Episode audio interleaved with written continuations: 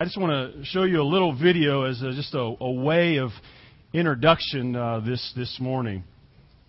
Oh, there! And I don't need any of this. I don't need this stuff. And I don't need you. I don't need anything except this. This ashtray. And that's the only thing I need is this. I don't need this or this. Just this ashtray this paddle game. The ashtray and the paddle game, that's all I need. And this remote control. The ashtray and the paddle game and the remote control, that's all I need. And these matches. The ashtray and these matches and the remote control and the paddle ball. This lamp ashtray, the pedal game, and the remote control, and the lamp, and that's all I need. And that's all I need too. I don't need one other thing. Not one. I need this. The battle game and the chair, and the remote control, and the matches for sure. Well, what are you looking at? What do you think I am, some kind of a jerk or something?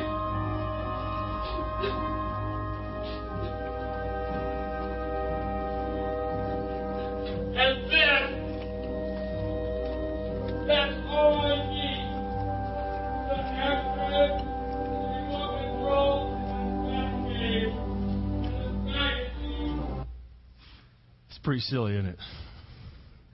But I watched that. I can't say I've actually seen the whole movie. I can only take it in doses. But as I watched that, other than dressing like that, I, I've come to find that that is me in my attitude sometimes.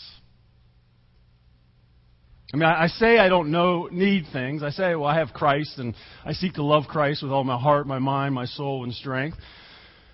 But the reality is, as I go in that pursuit along the way, I find myself stopping and deciding I need this, and I need that, and I need this, and that. And the reality is, those aren't needs at all. They're just wants. And there's nothing wrong with wants. As long as what drives our wants is not a love for wants.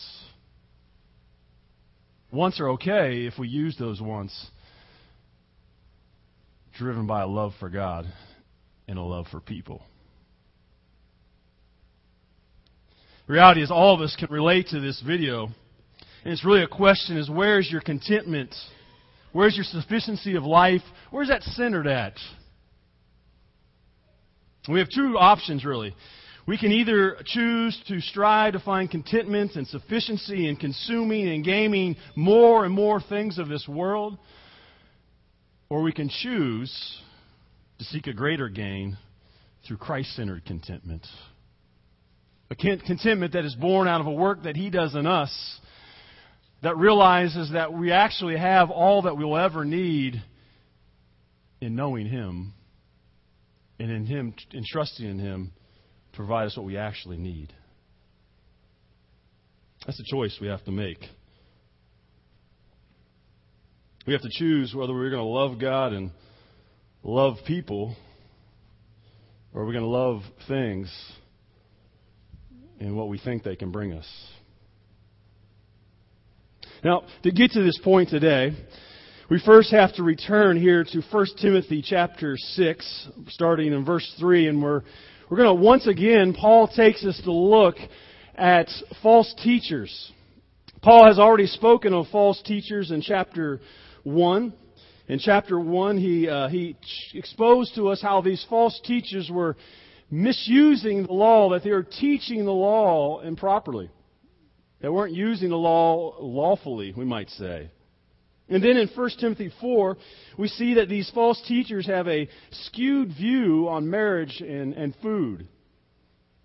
He actually ter- determines their, their teaching as it has its source in demons. Not that he was teaching or people were teaching about demons, but that it was inspired or it was driven by demonic strategies, is what he was saying. Now, today, as we come to our passage today, we might call this, as one commentator called it, a, a pathology for false teaching.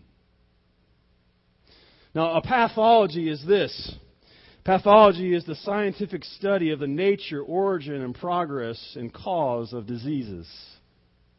And we call this a pathology because, as we'll see, there's words for sickness that he describes the false teachers, and words for unhealth that he describes them. Now, I tried to open up with a funny story about pathology. I actually asked some of my doctor's friends if they could give me something funny about pathology. And I called, and, I, and you guys know, I called and I talked to him, and he says, he actually had me call him because I texted him first, and he said, uh, so I called him. He says, uh, "Now, what do you want?" I said, "I want something funny on pathology." And he knew I didn't understand what pathology was. He says, "Matt, there's nothing funny about pathology. That was the most boring subject in medical school. It's just a bunch of people sitting in labs staring at stuff. That's what it is." So, no funny stories about pathology. But the reality is, pathology is still important. Because pathology tells us things about disease and how it started, where it found its origin. And it gives us insight on how things can be treated and dealt with. And that's what Paul does here. He gives us some insight. He gives us a pathology report, we might say, on the disease of false teaching. So look at it with me in the text here It says in verse 3 if anyone advocates, again, this is a, this is a Greek construction that assumes it to be reality. It's, he says if, but it's, it's, hey, just take this reality. It's true. If anyone advocates a different doctrine and does not agree with sound, this is the Greek word hugiaino, or which we get hygiene from. It does not agree with healthy words, we might say those of the Lord Jesus Christ and with the doctrine conforming to godliness, he is conceited. He understands nothing, but he has a morbid interest. In reality, this word morbid interest is literally he has a, a sick interest. He has an unhealthy craving. He has a disease filled, filled craving and controversial questions and disputes about words, out of which arise envy, strife, abusive language, evil suspicions, and constant friction between men of depraved minds and deprived of the truth who suppose that godliness is a means of gain. I think Paul gives us some good insight here. I think Paul gives us some insight of how we can see and how we can examine, how we can identify the disease of false teaching that so often is constantly trying to infect its way into church. I think the first thing that we have to do is we find is it's under its teachings. And there's three questions that we need to ask about his teachings. First of all, it says we first we need to ask, what do they affirm? These fellows in Ephesus, these cats in Ephesus, they, they were advocating a different doctrine. It was different than what Christ taught. It was different than what the apostles taught. It was different than scriptures. And we have to ask that question. Whenever we see a false or we ever see any teacher, we got to ask, what are they affirming? Because see, it's always been the strategy of Satan from the very beginning. From the very beginning, you go back to Genesis chapter 3, and the strategy all along has been to come alongside the teaching of Christ and give us a different teaching in an attempt to replace it. And so we've got to ask, who is this person on TV or on the radio? What are they affirming? What are they saying? The reality is, just because they say it's from God's book, we can't say it is from God's book. And that's true. We've got to do a few things here. We can't just accept it. We have to be people of the book. And the question that we should be asking ourselves, anytime we should actually be asking these teachers in our heads is, where can I find that? I mean, you hear them say this, but then you ask, well, where can I find that? That's why we want you to bring your Bibles. We don't even want to trust want you to trust what's on the screen. We want you to bring your Bibles and make sure that is in the Bible. And don't let them do this. Don't let them just give you a reference either. Look it up. Because that's what that's the slide technique. Yeah, it says this and this and this. Go look it up. And then do this. When you look it up, just don't read the verse for itself, but look at the first 20 verses before it and the first 20 verses after it and see if what they're saying that verse means actually means that. You get it? You getting this down? You write, write come on, write it down. All right? This is important. I'm telling you, false teachers are everywhere. And then when you look it up, then compare the rest to the, of Christopher's teaching as well on the subject. Don't just let them isolate one passage on you.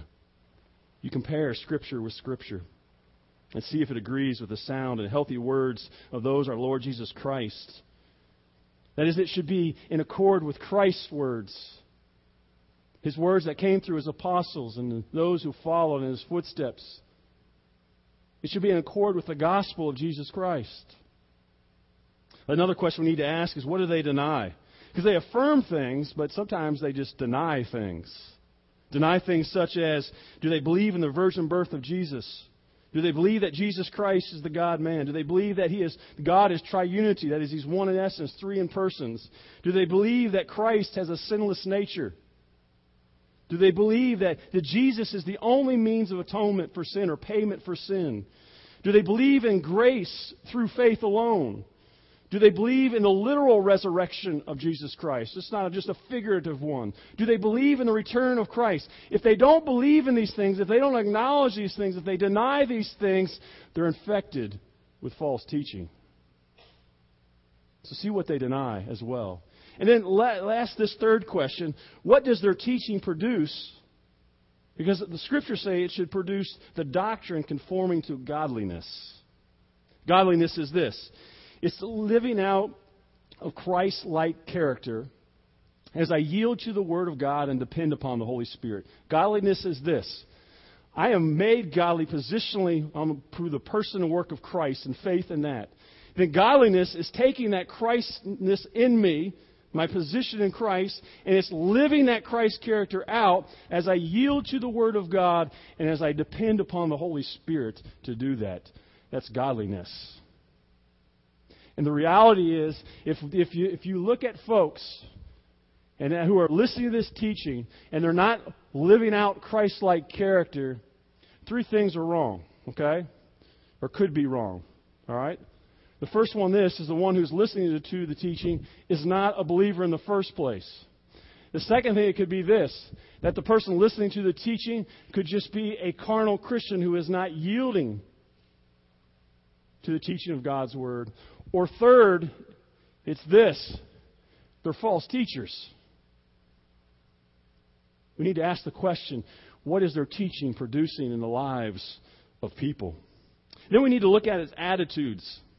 He says he is conceited and understands nothing. This word conceited in the Greek, it's, a, it's an interesting word. This word literally means to be wrapped in smoke or to be wrapped in a mist. It's, in other words, we might say his head is in the clouds is what we might say. It, it speaks of someone who has such a lofty view of themselves that their heads are in the clouds. They tower, their ideas tower over everyone else's. They're not teachable. You ever heard the one about uh, the Boy Scout, the minister, the pilot, and the computer whiz on a plane? You ever heard that one? I'm going to tell you they're all on the plane, and uh, all of a sudden the pilot comes out and says, "Hey, the, the, the plane's going down. The plane's going down. We have a problem, though. We have a problem. There's four of us, and there's only three parachutes. Sounds familiar, doesn't it? All right. Well, the pilot says he steps up real quick. Like he says, "Look, I've got a wife and I've got four kids. I need a parachute." Takes it, jumps out. All right.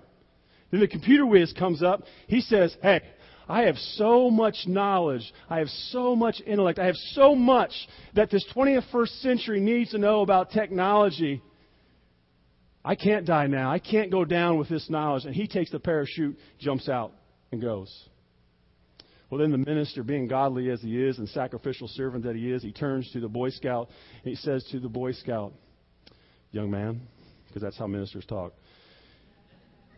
I've lived a long and full life. You go ahead and you take the parachute, and I'll go down with the plane. the Boy Scout turns and he looks to the minister and he says, Mr. Minister, it's okay. That computer whiz was so smart, he took my backpack and jumped out. and I say that because these false teachers are so conceited, they think they have so much. But the reality is, what they have not only takes themselves down to destruction, but it takes others down to destruction as well. They're know nothings in reality when it comes to eternal truth. Their emphasis, though, as well. It says here he has a morbid interest, that is, again, that sick, unhealthy craving in controversial questions and disputes about words. Is they, they have word battles, they fight over terminology. I was trying to think, man, where, where, where have I really seen this? And uh, I was reminded about some uh, a theory, and this is a theory actually I learned back way back in my seminary days, and this is totally going to bore you guys, but I'm going to tell it anyway. It's, it's a theory I learned way back, uh, and it, it, it's, it's called the JEDP theory. You remember that, Grant? Of Scripture. And you're like, that it is boring, Matt. Why are you telling me this? And, and the theory, and it was boring to me at first until I started to understand. The theory is this that the original first five books of the Bible were not written by Moses. Instead, the theory goes like this there were really four different authors, all right? And, and the idea is this the one who, this stands for J, the one who used the word Jehovah, all right, that was one author, all right? The one who used Elohim, that was another author. And then there was another author who just totally, he wrote Deuteronomy, and then somebody who was priestly wrote Leviticus, and, and so Moses only wrote parts of it. And I'm like, what? Are you kidding me? I mean, people really think this? Uh, here I am, young seminary pup, didn't know. And, and the reality is, the answer is pretty easy. I'm not going to give you all the details and bore you more. The reality is this throughout Scripture, Scripture, the Old Testament, and clearly the New Testament, they all point back to Moses being the author. So why you wrangle over these things? And then about a year ago, I had a guy from our church here who came in and was witnessing some folks, and they were having some arguments about, and they were denying the reliability of Scripture. And all of a sudden, he brings out one of the arguments I was bringing. He says, Yeah, and there's this something called a JEDP theory. I was like, Man, this is alive and well. Right here in Waco, Texas, Fellowship Bible Church, somebody's being encountered with that. Somebody's being encountered with terminology and battles over controversial questions and disputes about words. And then look what follows their fruit, out of which arise envy, strife, abusive language, evil suspicions, and constant friction between men of depraved minds and deprived of truth. These guys' minds are unregenerate. They, they lack truth. And so, therefore, just as their teaching doesn't produce godliness, it doesn't produce godliness in their own lives as well. But last on this pathology report is their motive, and this is where I really want us to get down into. Look what it says there, the last part of verse 5. Who suppose that godliness is a means of gain. That is, these fellows, these false teachers, it's the same word that was used earlier of godliness, but it's not speaking of the kind of godliness we understand. The context tells us that the godliness that they're putting on is what we might just call religion.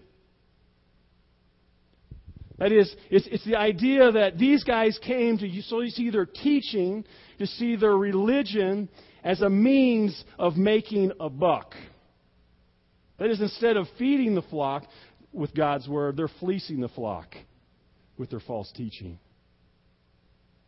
And you all can start thinking of places where you've seen this happening.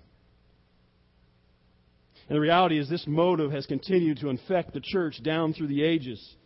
These conceited, these money hungry false teachers, they infected not only Ephesus, but they affected the church in Crete, in Corinth, and Macedonia, and virtually every church in the first century. And guess what? It didn't stop in the first century. Matter of fact, if we move up to the 15th century, there, there was a guy named Johann Tetzel. He was a carnal priest. And this guy calmed the commoners in his day to, indi- to buying indulgences Indulgences were a way to kind of pay for your sins, to be released from, from sin. And he's known for saying this. That is, as he would go around the cities and collecting money for these, these indulgences, here's what he would say. As soon as the coin in the coffer rings, the soul from purgatory springs. He's playing on some fear, isn't he? He's playing on some false teaching. His pitch, people could purchase a pardon from God that, that would purge them from this unbiblical place called purgatory. He preyed on the spiritually illiterate and spiritual fears of people to fund the so called church ministries or coffers and to fund his personal gains. Like, oh, that was awful back in those dark ages. Let me bring you up to the 20th century. Let me bring you up to the 21st century. There's a heresy that's called the Word of Faith movement. I'm going to speak real clear. There's a heresy called the Word of Faith movement. There's a, there's a heresy uh, of this idea of this health and wealth gospel. And it's false. It's demonic. It's this idea that, hey, if you just believe enough, if you believe enough, then you make God give you things.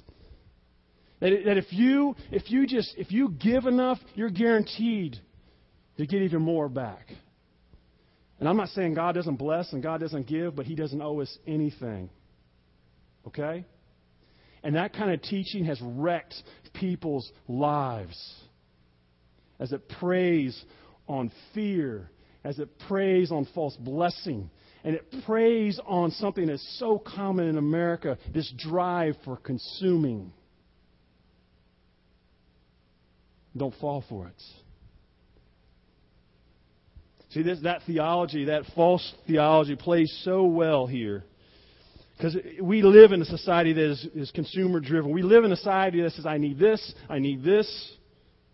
It's part of the fabric and the culture of America. And the reality is, it's not just America. I've traveled around the world enough to know that whether you're rich or whether you're poor, whether you have a lot or you have a little, you can be driven by a desire to need and want and want, want more.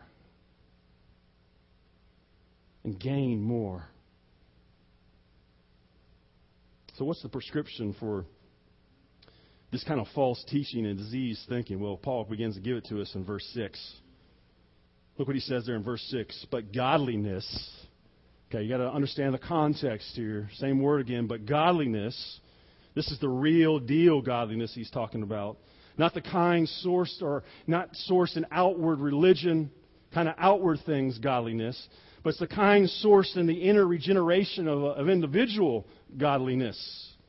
It's the, it's the kind of godliness that is rooted in a genuine relationship with a person of Jesus Christ because you put your faith in the work of Jesus Christ accomplished for you. It's the kind of godliness that understands that I've been given this position in Christ, but now that I am in Christ, I, I yield myself to Christ and His Lordship. And as I grow in that more and more, I begin to live out His plans and His purposes in my life. It's that kind of godliness. And look what he says here. Look at this. This is awesome. Get this. But godliness actually is a means of, get this, great gain great is the word megas. He says this is, this is megas gain. This is, this is so much better than what these false teachers are, are, are selling you. That is, in who you are in Christ and what He's doing in you, there is megas gain. There's great gain. When accompanied with contentment. See, he's not talking about financial gain. He's talking about spiritual gain. Let me show you this Greek word for contentment. It's the uh, basically it's the Greek idea of an inner sufficiency that keeps one at peace in spite of outward things. Now, now the Greeks liked this, and this is a really noble virtue, but where they centered this sufficiency was in a, a self sufficiency. But see, what, what Paul does through the inspiration of the Holy Spirit he takes this word contentment and he sanctifies it. He sets it apart and says, it's not sufficiency in yourself, but it's sufficiency in someone else who is in you. And you say, well, how do you know that? Well, let me show you. All right. Matter of fact, flip over to Philippians 4. I know I don't, I don't have it on the screen, so don't look for it. Flip over to Philippians 4 real quick. Sword drill. Go. All right. Philippians chapter 4. All right. We're going to look at verse 11. All right. All right. Some of you are flipping your phones. Okay. That's good. I like that. All right. But look at this. Verse 11. It says this. And, and you got to remember, here's where he's writing from. All right. He's writing from jail. Okay. All right.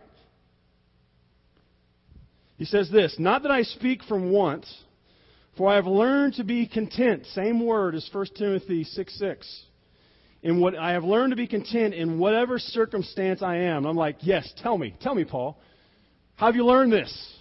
I mean, how many of you are asking that? How have you learned this? And he says, I know how to get along with humble means, and I also know how to live in prosperity. In any and every circumstance, I have learned the secrets. Oh, there's a secret. Tell me of being filled and going hungry, both of having abundance and suffering need. I'm like, Paul, tell me, where is the answer? And then he says this. It's a verse you all, a lot of you of us know. I can do all things through him, Christ, who strengthens me.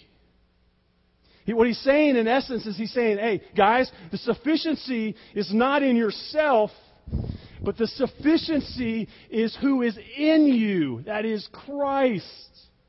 That is, if you put your faith and trust in the person and work of Christ, you're now in Him. He takes up residence in you through the presence of the Holy Spirit. And He's telling you this I don't care if you're in a jail, I don't care if you have a lot of food, little food, lots of money, little money. The reality is, if you're centering your self sufficiency in the person of Christ, you can be content you can rest. You can rest in what He's done for you. You can rest in the fact that you can trust Him where He has you right now. And you can rest in the fact that He has things for you in the future for all eternity. That's where contentment is found. When you're satisfied in the person and the work of Christ.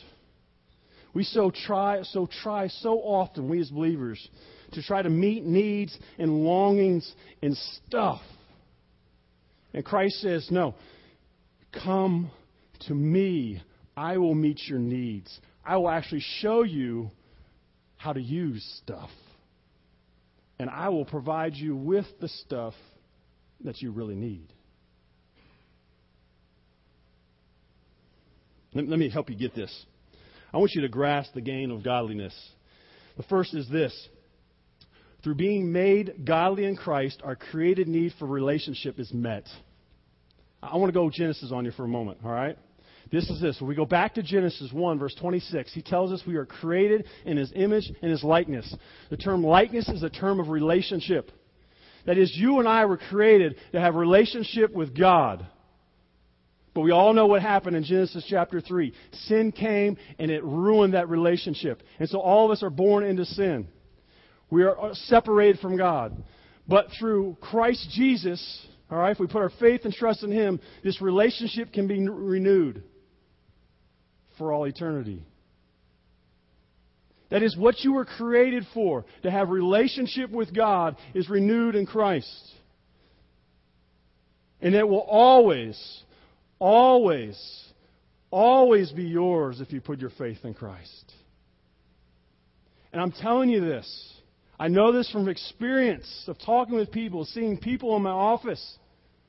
And they're longing for intimacy and relationship, and they try to find those things ultimately in people, and they try to find those things in things, and it does not bring contentment.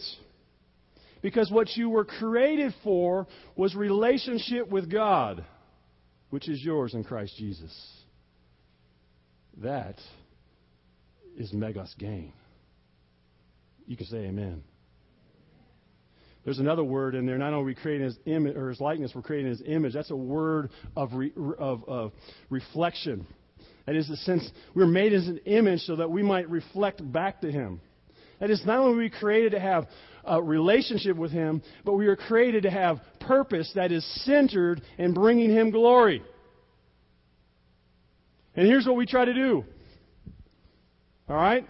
That is, you and I, instead of through godliness, we, we, we, we find glorifying God and meeting our creative purpose, we try to find our purposes in stuff, in possessions, in power, in positions. But that's not what we are created for. It doesn't mean it's wrong to have power. It doesn't mean it's wrong to have possessions. It doesn't mean it's wrong to have these different things. It's the reality is what we were created for was to bring God glory in the use of those things. And until you do that, you will not experience the godliness that brings gain because it's not centered in contentment of who Christ has made you to have relationship with who as Christ has made you to, to live for the glory of God. I know that's a deep truth, folks, but it's true. Got to get it. Got to rest in it. And I'm telling you, people are longing for such meaning and purpose that you and I have already been given in Christ. So why do we want to wander off and seek it in anything else? You can give an amen. Now, I realize this is hard to think this way. The reason is this, as one man wrote, primarily because we are bombarded ceaselessly with powerful appeals to buy this and sin for that and borrow for the future and live in the present. And we're, we're all led to believe that we all deserve much better than we are getting. And, and all these subtle encouragements are pressed upon us hour by hour, day by day, through the news, through magazines, through internet ads, through every store window. We're always like, more, more. You need this, you need this.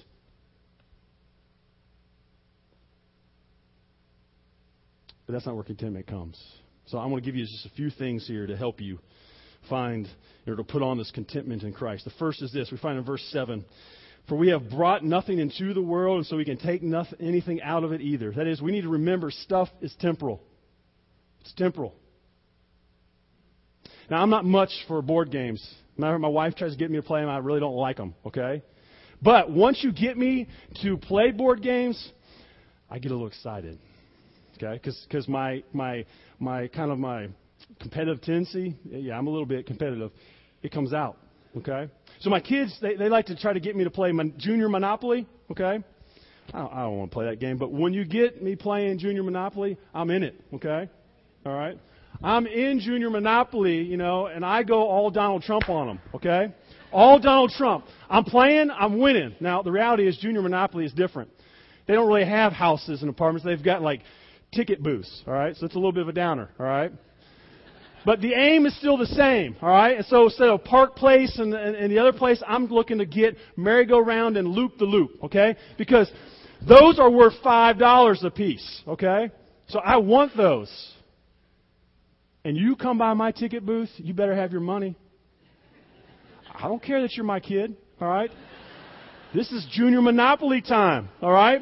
You give me the money or you go. All right? Go sit with your mom. All right? You think I'm playing. I'm not playing. All right?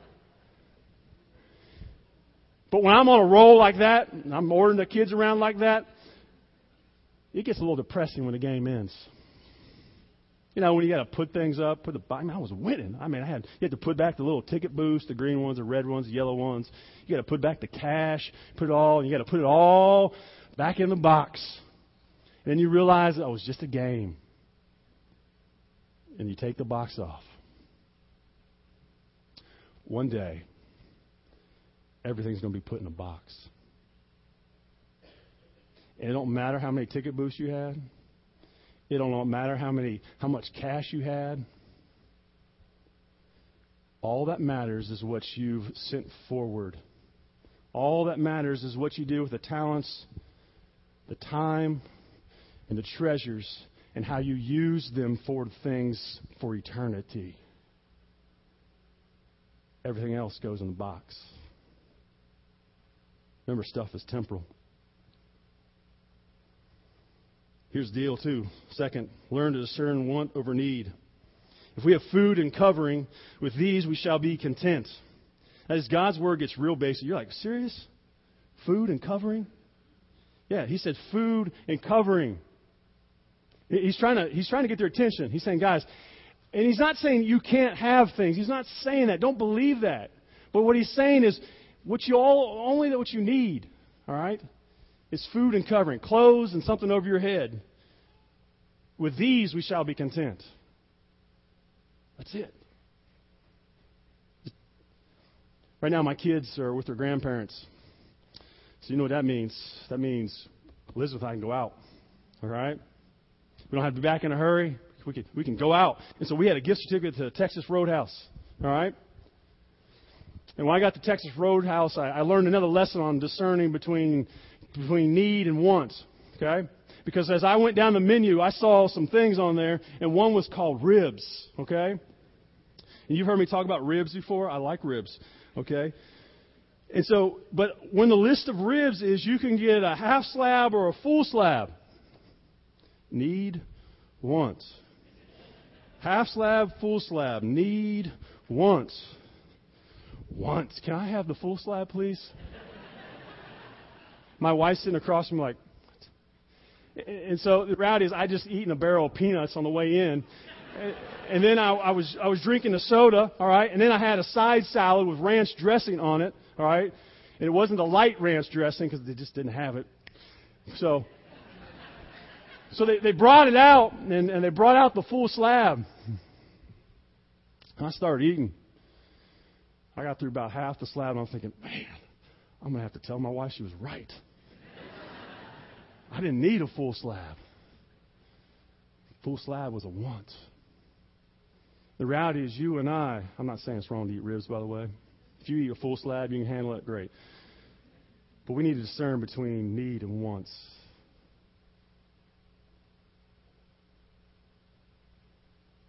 And if God gives us wants, that's great. Just be content.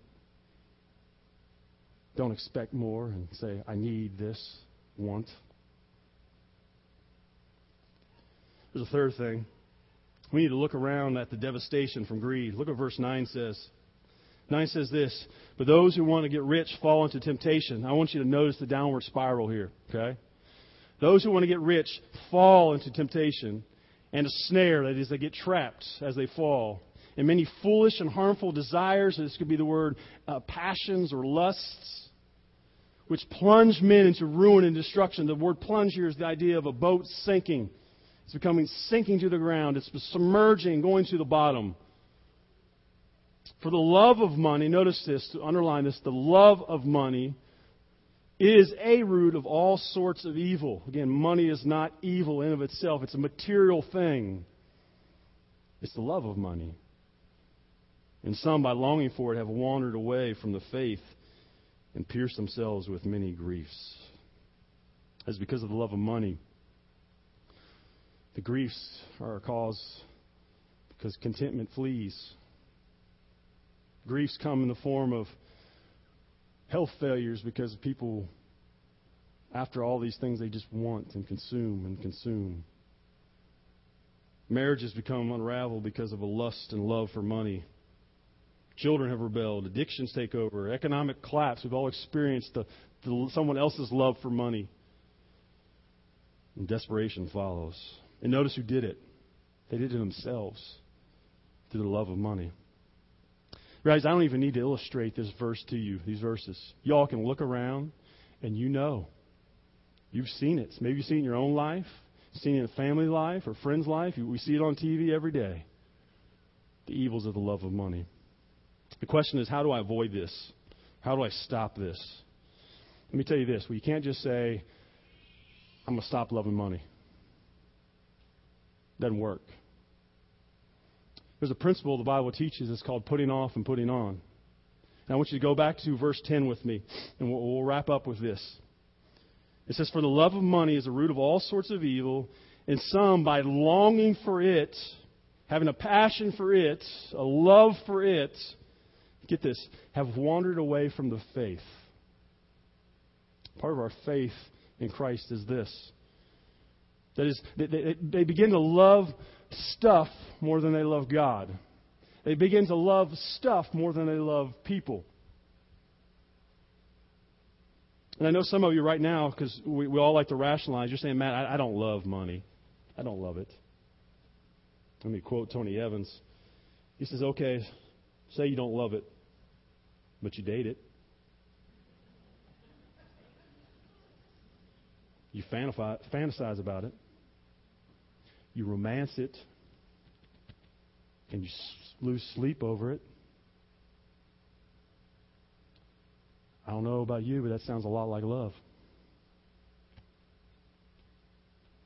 Let's get real about it, folks. And there's only one ant- antidote to this. There's only one replacement. It's this, and it's not original with me. It's a quote. It's this right here. Here's here's the antidote. Love God. Love people. Use things to love God and love people. I'll say it for you again. Love God. Love people. Use the things that God blesses you with and gives you to love God and love people.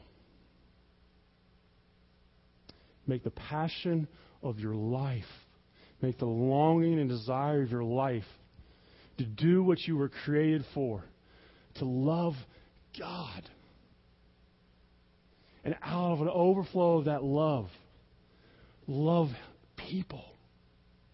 And then use those things to love God back and love the people He's put there for His purposes and His plans.